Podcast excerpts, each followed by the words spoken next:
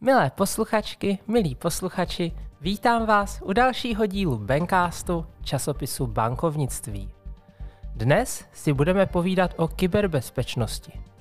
Konkrétně se podíváme na směrnice NIS 2 a DORu a naším dnešním hostem bude Filip Štole, Managing Director ve společnosti Axelum, dceřiné společnosti Unicornu, která se právě kyberbezpečností zabývá. Dobrý den, Filipe. Dobrý den, děkuji moc za pozvání. A od mikrofonu vás zdraví Martina Sobková. Vencast.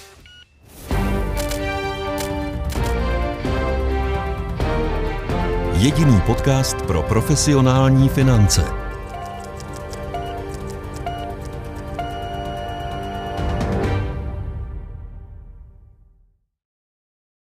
Filipe, jak už jsem řekla na začátku, budeme si povídat o dvou směrnicích NIS 2 a DORA. Proč vlastně existují zaraz tyto směrnice a jaký je vlastně mezi nimi rozdíl? Zapotřebí si uvědomit, že v současné době, obzvlášť v Evropě, všechno závisí na informačních systémech. Pokud informační systémy přestanou fungovat, nebude fungovat nic.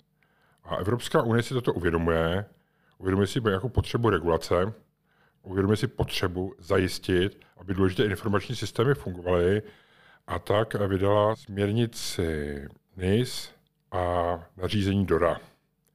Je to podobné, vlastně, když máte obchodní zákonník a třeba zákonník práce. Obchodní zákonník je velice široký, týká se všech možných vztahů, když to ten obchodní zákon, ten zákonník práce je detailní, zaměřuje se na jednu oblast a jde do hloubky. Takže NIS je takový základ. NIS se týká vlastně všech společností a definuje takovou nějakou základní úroveň ochrany.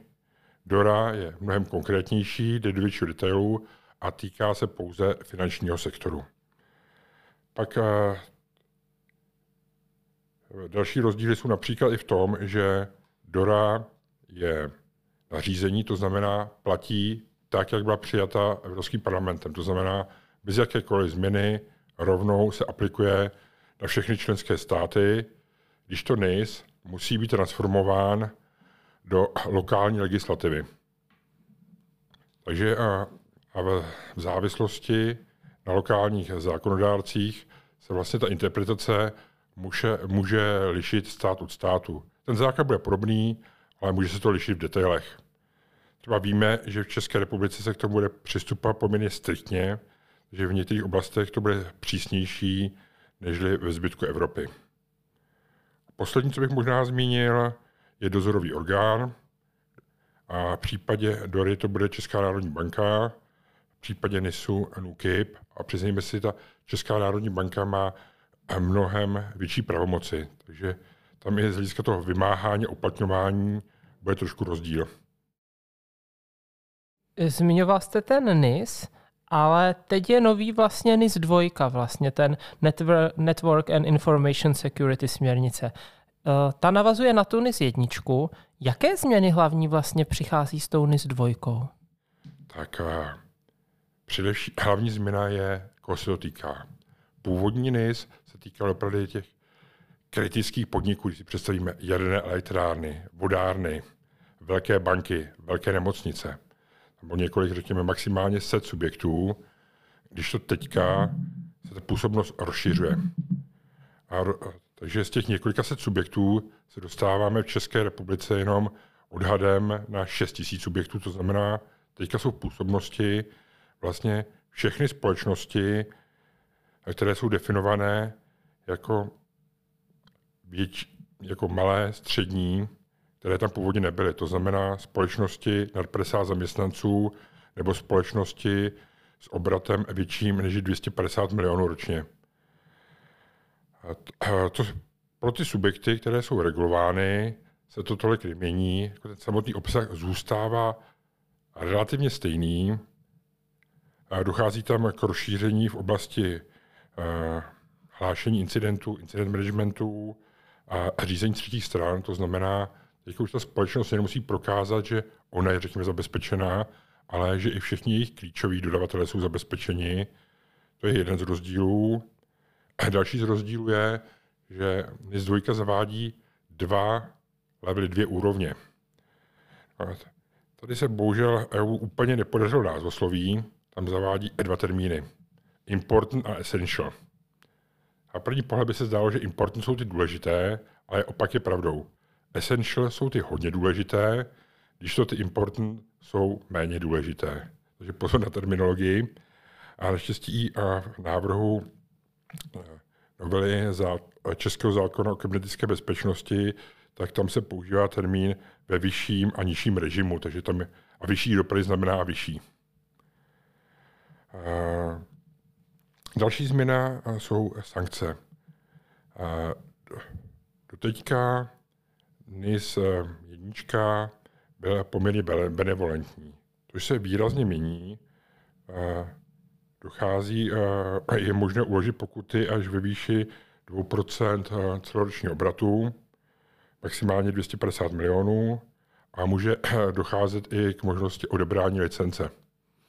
Pokud se jedná o podnikání, které míří nějakou licencí, tak nesplní těch podmínek opakované může výjist k odebrání licence a je tam i osobní zodpovědnosti taky nové.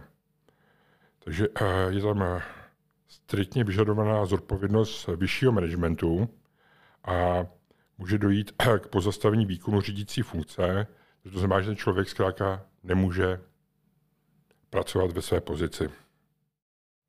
Vy jste to teď poměrně široce vyložil. Tady vzniklo spousta témat a mě tady napadlo, že vlastně uh, říkáte, že to bude vlastně pro firmy, které mají nad 50 zaměstnanců, tam určitě, že jo, samozřejmě i banky no, spadají se, automaticky, ale teď banky třeba ty už jako se zabývají poměrně hodně kyberbezpečností a zabývají se jí mnoho let, bych řekla, protože bezpečnost je pro nich, dalo by se říct, zcela esenciální už jenom proto, že vlastně jejich hlavní hodnota je v jejich důvěryhodnosti, pokud by byly nabourané, mají s tím problém. Co se změní teda pro ty banky? Protože většina našich posluchačů je právě z toho finančního bankovního sektoru. Jaké změny tam nastanou, ale myšleno jako reální? Co budou banky nově muset udělat, splňovat? Zároveň ty dodavatele, ty se vztahují i k doře, jestli se nepletu, ne? Tam je, co se to říká. To se týká obojí. V mnoha aspektech je to velice podobné. No, tak teďka jsme se bavili o, vlastně o NIS. NIS dopady na banky, ale velké banky už spadají pod stávající zákon kybernetické bezpečnosti a tam příliš velký eh, dopad nebude. Ale eh, jsme si říkali, do finančního sektoru právě vstupuje ta DORA, To je speciální legislativa, která se týká pouze finančních institucí, to znamená nejenom bank, ale veškerých úvěrových společností, poskytovatelů platebního styku, eh, účastníků krypto, kryptoburs a podobně. Je to vlastně, pokud si představíte finanční instituci, tak až na drobné výjimky tam spadají veškeré firmy. To znamená, spadají tam i poměrně malé firmy, třeba obchodník, který má 50 zaměstnanců, už tam spadne a doteďka byl neregulovaný. Takže teďka to musíme rozdělit na ty velké společnosti a ty malé společnosti. Ty malé společnosti, na ně to bude mít obrovský dopad, protože tyto společnosti bezpečnost systematicky neřídily. Tady možná si jako důležitý uvědomit, co ta legislativa požaduje. To není jenom o tom zajištění nějaké ty důvěrnosti, takový ty, toho užšího rozsahu, ale je to vybudování systematického přístupu, prokazatelného a, a dokumentovaného. To znamená, ty společnosti musí nejenom ty věci dělat, ale musí je mít zdokumentovány, musí je měřit, musí je reportovat a to ty menší společnosti vůbec nedělají, takže pro ně to bude revoluce. A pro velké banky, tak tam z hlediska NIS asi ten dopad bude naprosto minimální. Říkali jsme si, že pro ty stávající subjekty se to moc nemění, ale stále tam bude dopad a vyplývající z direktivy DORA. To znamená, DORA se zaměřuje na asi jako pět oblastí, kde dopady do hloubky. Je to governance, risk management, incident management, business continuity planning, testování a bezpečnost třetích stran. A i když ty banky na nějaké úrovni toto mají, budou muset jít o hodně víc do hloubky. Takže ten dopad na ten, bank, na ten finanční sektor bude poměrně značný. To je schrnu. Malé společnosti jsou úplně na začátku a budou muset vybudovat systém řízení informační bezpečnosti. Budou to muset dělat systematicky, dokumentovaně. Velké společnosti ten systém mají nastavený, ale v některých konkrétních oblastech budou muset jít mnohem víc do hloubky. Říkáte, malé společnosti budou muset vybudovat systém informační bezpečnosti. Co si pod tím představit? Jak teda taková třeba nějaký menší obchodník s cenými papíry by měl pokračovat, nebo prostě nějaká jako taková finanční společnost? První krok je definování zodpovědností. Jednoznačný zodpovědností. Teď tam jenom skočím a nedefinuje ty povinnosti právě ten zákon? Ano, Nemusí jít prostě a, jako jedna ku jedné podle toho, jak to je napsané? Ale musí, v současné době ty menší společnosti mají nějakého IT ředitele, podle které, pod kterého mimochodem spadá i ta informační bezpečnost. Takže on to většinou řeší technicky. Ano, mají tam antivir, mají tam nějaké firewally, možná něco zá, a zálohují. A tam je zapotřebí, aby byl někdo, kdo to bude mít na starost, jednoznačně na starost. Kdo se tomu bude věnovat a kdo zajistí, že ty věci budou fungovat eh, i za neúplně ideálních podmínek. To znamená, eh, nejenom, že budu mít eh, nainstalovaný firewall, ale budu pravidelně ho testovat.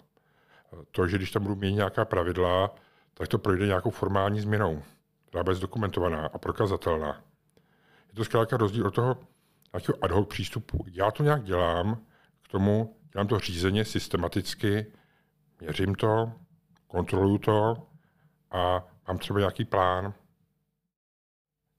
Jak vysoké náklady můžou být tak jako pro malou nějakou společnost, kolik jako procent třeba řekněme, je to naraz může se navýšit výdaje na IT a vůbec tady na celé toto řešení? A tady samotné výdaje na to IT tolik nebudou. To je, je to hodně o procesech. To je možná důležitý. NIS ani DORA nedefinují konkrétní technická řešení. Ty pouze pracují s tím, že musí být přiměřeným způsobem zabezpečeny informace. Takže jako ten primární dopad bude, řekněme, do té procesní oblasti. To znamená, společnosti budou muset začít provádět, řekněme, řízení rizik. K tomu řízení rizik bych možná, u něho bych eh, chvilku zůstal. Současné, co je to eh, řízení rizik? Znamená to, že si zkrátka uvědomíme, co se může pokazit a připravit se na to. V současné době to samozřejmě spousta společností dělá, ale je to papírové cvičení. Uděláme analýzu rizik, eh, to je nějaký výstup, to založíme do šalenu pro auditory. Pěkné, ale tady to řízení rizik, eh, získat dory do budoucna by mělo být úplně základním pilířem. Základním pilířem informační bezpečnosti. To znamená, udělám analýzu rizik a teď eh, například, když se bavíme o kontinuitě podnikání, tak zjistím, že mi hrozí ransomware, hrozí mi eh, nějaká živelná pohroma, protože mám datacentrum u řeky, hrozí mi útok interním zaměstnancem, hrozí mi útok zvenčí, hrozí mi softwarová porucha. Řekněme pět základních hrozeb identifikuju. A těch teďka pět hrozeb s těma musím pracovat ve všech dalších procesech. To znamená, když dělám ke scénáře v rámci řízení incidentů, tak musím mít připravený scénář pro každou z těch pěti alternativ. Když eh, vytvářím plán obnovy podnikání, musím připravit každý eh, pět plánů pro každou tuto, eh, pro každou tuto alternativu. Takže najednou z papíru pro auditory se stává nějaký takový základní stavební kámen, který tu celou informační bezpečnost řídí. A to, to musí někdo dělat. To někdo musí dělat. Není to jednorázová aktivita na 14 dní, ale to systematická činnost. Takže, ty, takže ten dopad je, společnosti budou muset najmout lidi, a kteří se tomu budou muset věnovat. Takže primárně to budou mzdové náklady nebo náklady na externisty. Je na trhu dost takových lidí? Ne. je možná důležité si uvědomit nebo zmínit, jak je to s účinností těchto dvou nařízení. DORA již byla schválená a účinnosti nabývá v lednu 2025. NIS musí být transformován do zákona o kybernetické bezpečnosti, který by měl být schválen na podzim tohoto roku 2024. Jen si asi dovolím skočit pro posluchače, bavíme se o NIS 2. Ano, NIS 2, pardon. A to znamená, to říkám, na první pohled to vypadá, že je relativně dost času. Máme ještě rok času. Ale vzhledem k tomu, jak třeba nejsou ani ty lidi na trhu, tak doopravdy, kdo nezačne teďka, může mít obrovský problém se na vůbec ty zdroje to implementovat. A některá ta opatření vlastně ani nelze implementovat okamžitě. I kdybyste měli neomezené zdroje, tak to, musí nějak, tak to bude nějakou dobu trvat. Se vrátím k tomu řízení rizik, tak ten risk management má nějaký cyklus. To znamená, identifikuji rizika, připravím nápravná opatření, ta nápravná opatření musím implementovat, musím zkontrolovat, že ta nápravná opatření byla implementována a tohle nejde udělat během měsíce. To trvá třeba půl roku, tedy ten cyklus. A potom musím ještě prokázat, že někdo zkontroloval, že ta nápravná opatření byla implementována. Takže spousta těchto věcí má roční cyklus. Takže ideální je začít už rok dopředu. Takže vlastně při nejhorším, když začnou firmy ještě teď, tak by to mohli nějak stihnout. Když začnou teď, a, tak a, mají dobré startovní podmínky to stihnout. Ale to se bavíme o těch menších, předpokládám, protože ty větší, zejména banky, ty už to nějakou dobu řeší. Dokonce jsme o tom i v bankovnictví psali, už prostě, teď už spíš by se dalo říct, že finalizují ty přípravy, teda minimálně z toho, co nám říkali a co víme z trhu. Nicméně pro nich hlavní asi změna bude s tou dorou, že budou muset poměrně striktně kontrolovat své dodavatele. Je to tak? Ano, určitě. Nicméně já ještě vám budu trochu odporovat teďka, co se týče té eh, připravenosti. Připravenosti velkých finančních institucí na doru, tak eh, my tam s okolností spolupracujeme s několika významnými českými bankami a v tuto chvíli má, jsou společnosti, které naprosto ještě čekají, čekají na pokyny od matky, čekají na schválení nějakých ještě prováděcích předpisů, asi tak jako by polovina. A ta druhá polovina je poměrně na začátku, to znamená zjišťují, kde jsou, a provádějí nějakou gapovou analýzu, případně řekněme, vytváří implementační plány, ale přiznávám, v oblasti Čes- České republiky bankovnictví nevím o žádné velké bance, která už by vlastně tam skoro byla. V nejlepším případě mají implementační plán a vědí, co dělat. A v okamžiku, když dojdou ty poslední RTS, ty standardy, tak prakticky jsou připraveni to naimplementovat a jet podle toho. Tak jsem to myslel no. předtím možná. Jakože... A, ale právě ta implementace zase bude trvat v některých případech hodně dlouho. To se krásně zmínil ty dodavatele. A Dora klade požadavky na třetí strany, na dodavatele, to jednoduše znamená, je zapotřebí přepsat všechny smlouvy. A větší banky mají stovky, spíš tisíce individuálních dodavatelů a vzhledem k tomu, že do dneška bylo zapotřebí pouze evidovat dodavatele tzv. outsourcingu, tak je tam spousta dodavatelů, kteří nejsou systematicky řízeny.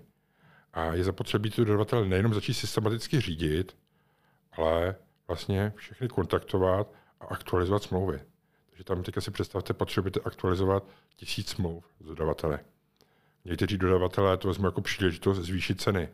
Dochází k vyjednávání. A i ty velké banky občas nejsou v pozici, že by mohly říct, když se vám to nelíbí, tak nám nebude to dodávat. A ti to také nefunguje. Tam, pokud tam někdo zkrátka dodal svůj systém, tak tam je na tom eh, dodavateli občas obrovská závislost a tu banku by to stálo strašně moc peněz ten systém měnit. Takže se musí vyjednávat. A toto zabere čas.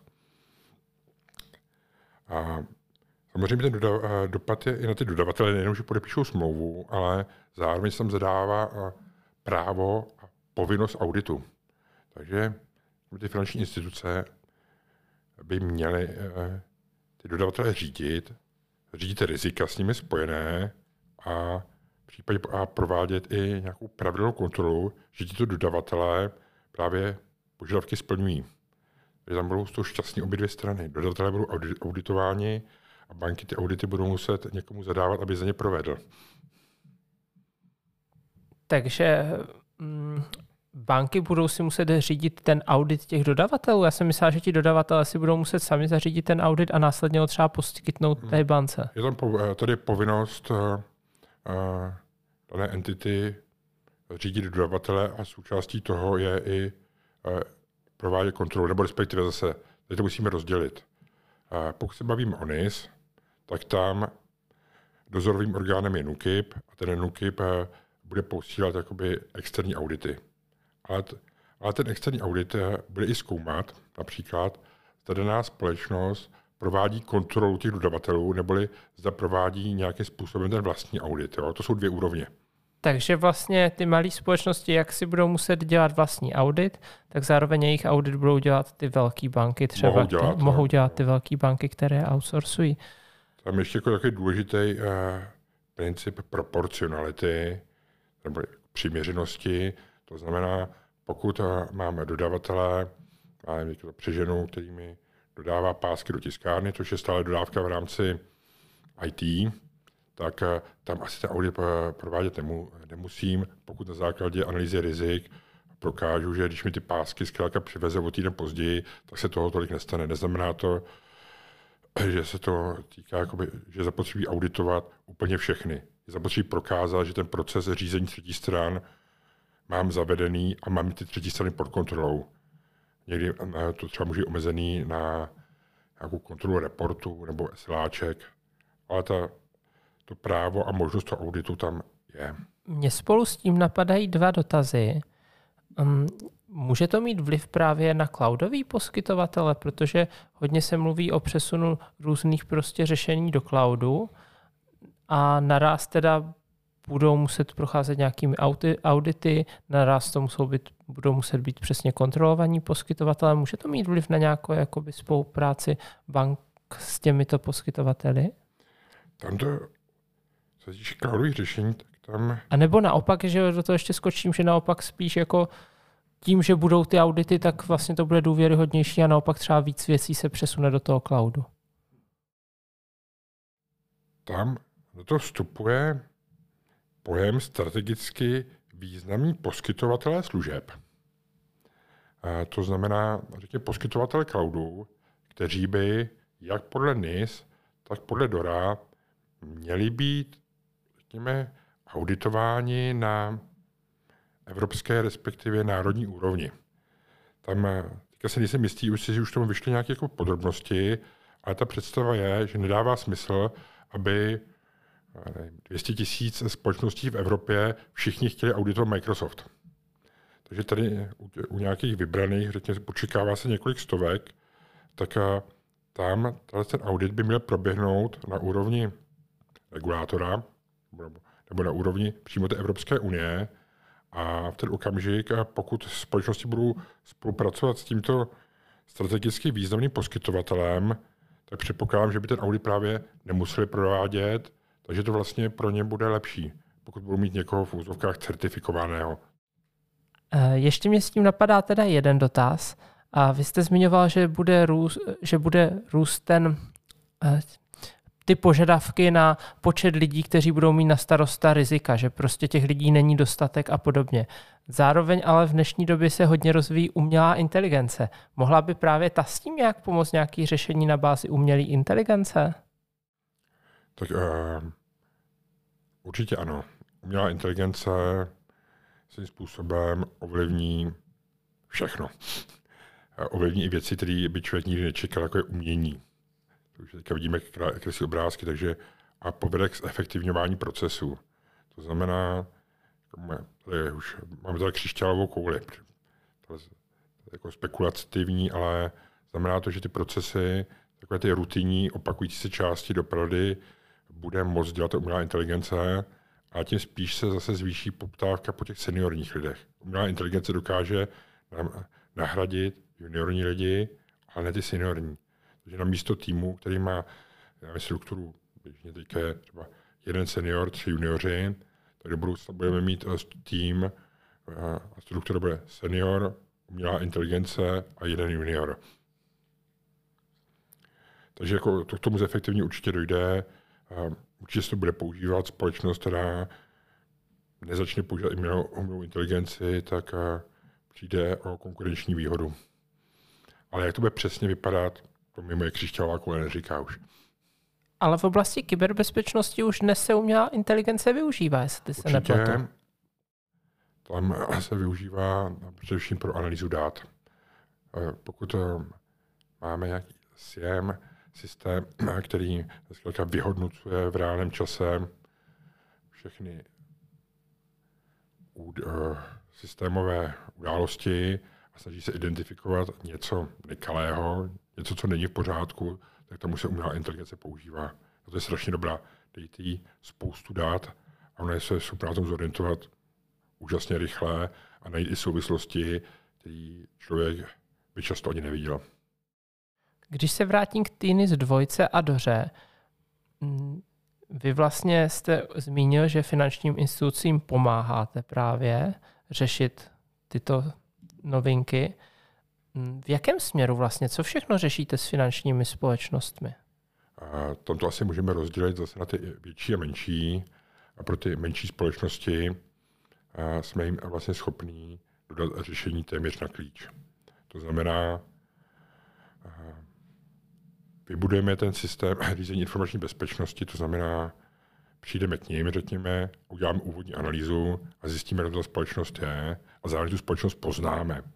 To znamená, my potom budeme dělat řešení pro ně na míru. Často k jednomu cíli se jde dostat třeba třemi různými cestami a my, jak tu společnost poznáme, tak už vybereme to řešení, které je pro ně nejsnažší. Takže zanalizujeme situaci, nadefinujeme, co je ten cílový vztah a pomůžeme jim se tam dostat. To znamená, je to hodně o té procesní bezpečnosti, takže sepsat papíry dokáže kdokoliv, kdokoliv ale my, ne, my nepíšeme papíry, my pomáháme implementovat procesy. To znamená, ano, se píšeme papíry, ale potom řekněme, zaškolíme pracovníky. Když se bavíme o té mé oblíbené analýze rizik, tak eh, jasně uděláme politiku, proceduru, šablony a potom nicméně s pracovníky té společnosti eh, provedeme první dvě analýzy rizik, a tak, aby se to naučili a pak si to byli schopni do budoucna dělat sami. Takže tam dopravdy jsme schopni asi eh, říkám, dodat to řešení téměř na klíč a v případě potřeby, pokud ta společnost třeba nemá dedikovaného pracovníka pro informační bezpečnost, tak jsme schopni dodat něco, čemu říkáme CISO as a service nebo Security as a service. To znamená, že mají třeba předplaceno u nás pět mendejů měsíčně a oni dostanou k dispozici nejenom jednoho člověka, ale tým lidí, kteří eh, jim tam řeší ty věci v oblasti informační bezpečnosti, které jsou zapotřebí. To jsou malé společnosti. Jak se zmínila, velké banky samozřejmě mají oddělení informační bezpečnost systematických řídí a tam je ta spolupráce v tom spíš na jednotlivých oblastech. A, nicméně, kde považuji asi náš největší přínos, je ta úvodní analýza. Ta úvodní analýza interpretace požadavků, protože přece jenom je to, to stovky stran dokumentů, které zapotřebí interpretovat. A pokud máte třeba požadavek, že společnost implementuje něco přiměřeně, tak eh, je lepší, když toto přiměřeně pomáhá bance interpretovat někdo, kdo už to třeba viděl u dalších pěti subjektů a kdo se na to specializuje. Takže provedení té úvodní analýzy, zjištění slabých míst a tvorba implementačního plánu. Tady si, tady si myslím, že to dává smysl vlastně pro téměř všechny subjekty, aby se to udělali externě. Ta samotná implementace to potom záleží na jejich zdrojích. Můžeme asi pomoct skoro s čímkoliv, ale to už jsou potom jednotlivé oblasti, které vypadnou z té úvodní analýzy. Vy jste zmiňoval i to, že některé banky čekají na pokyny od svých matek. Do jaké vlastně míry jsou zejména banky, které jsou ceřiné, ovlivněny vlastně, co se týče jejich IT řešení právě matkami? Naprosto. Ty ceřiné společnosti a jejich IT je totálně determinováno tou matkou. Matka často je i poskytovatelem spousty IT služeb. Z matky pochází politiky, které řídí fungování informačních technologií. Od matky často i pochází,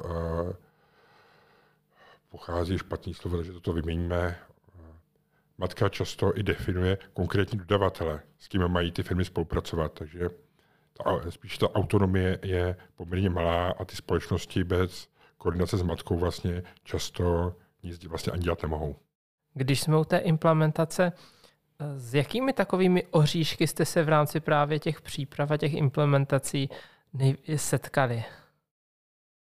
Oříšky. Nebo řekněme nejčastějšími problémy možná. Tak uh, tam jsou asi jakoby dvě úrovně těch problémů.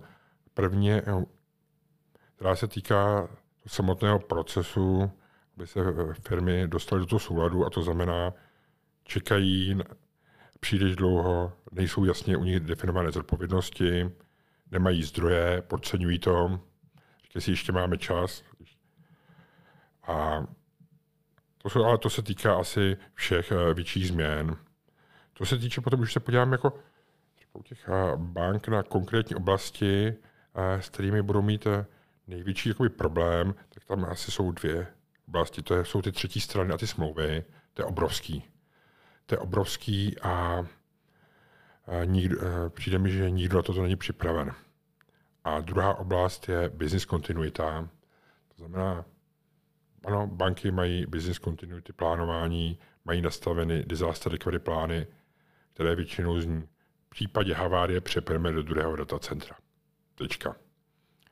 To vypadá skvěle. Ano, mají dvě odděle, geograficky oddělená datacentra, ale teďka si představte, že dojde k ransomwareu. A ransomware může stejně dobře zašifrovat data v obou datacentrech, ale jenom ten plán existuje. Nebo existuje, ale není funkční. Nebo mám situaci, kdy mám útočníka uvnitř sítě. A opět zase přepnutí datacentra nepo, nefunguje, takže uh, dopravdy je bude zapotřebí a této společnosti změnit uh, vlastně i styl myšlení. To znamená, přijmout ten risk-based approach, že dopravy všechno vychází z analýzy rizik a ty naše scénáře máme, máme s tím sladěny. A testování a tvorba disaster recovery plánu je zase opět činnost, která trvá dlouho a ty plány nesmí zůstat na papíře a musím to testovat. A to znamená, že musím nahnat eh, o víkendu desítky lidí do společnosti, aby si to vyzkoušel. Ideálně na ostrém systému. Takže to jsou asi dvě oblasti, které považuji za největší výzvu třetí strany a řízení kontinuity. Otázka na závěr, Filipe. Myslíte si, že teda v tom roce 2025, kdy DORA bude účinná, budou finanční instituce nebo řekněme drtivá většina z nich v České republice připraveny? Co se týče velkých společností, ano, u těch menší tomu nevěřím. Děkuji moc. Naším dnešním řečníkem byl Filip Štole. Děkuji moc za pozvání. A od mikrofonu se s vámi loučí Martina Sobková. Zároveň vy, kteří nás posloucháte na platformě Spotify, naleznete opět v tomto díle anketní otázku. Mějte se krásně a příště naslyšenou.